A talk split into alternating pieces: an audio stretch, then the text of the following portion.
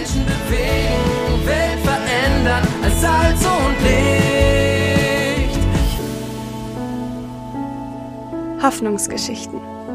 Hundertmal von Gott bewegt. Ein Podcast der Allianzmission.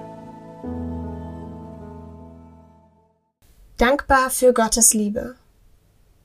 Sandra Mattner berichtet aus Kenia. Als wir Agneta kennenlernten, war sie distanziert und lieblos im Umgang mit ihren Kindern. Wir pflegen seitdem regelmäßigen Kontakt zu ihr und begleiten sie.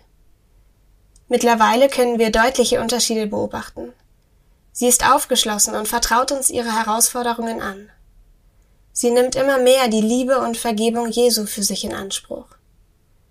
Ich danke dem Herrn für die Liebe, die er mir und meinen Kindern gezeigt hat. Agneta muss ihren Körper nun nicht mehr als Prostituierte verkaufen. In einer Missionsfirma von Business for Transformation, also einem Unternehmen für Veränderung, die wir mit eurer Unterstützung in Nairobi gegründet haben, hat sie eine Festanstellung als Reisverkäuferin gefunden.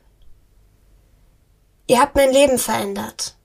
Ich habe zwei kranke Kinder, davon eines mit Sichelzellanämie, denen ich so ein Zuhause bieten kann, wie ich es mir für sie wünsche. Jeremia 29, der Vers 11. Denn ich allein weiß, was ich mit euch vorhabe. Ich, der Herr, habe Frieden für euch im Sinn und will euch aus dem Leid befreien.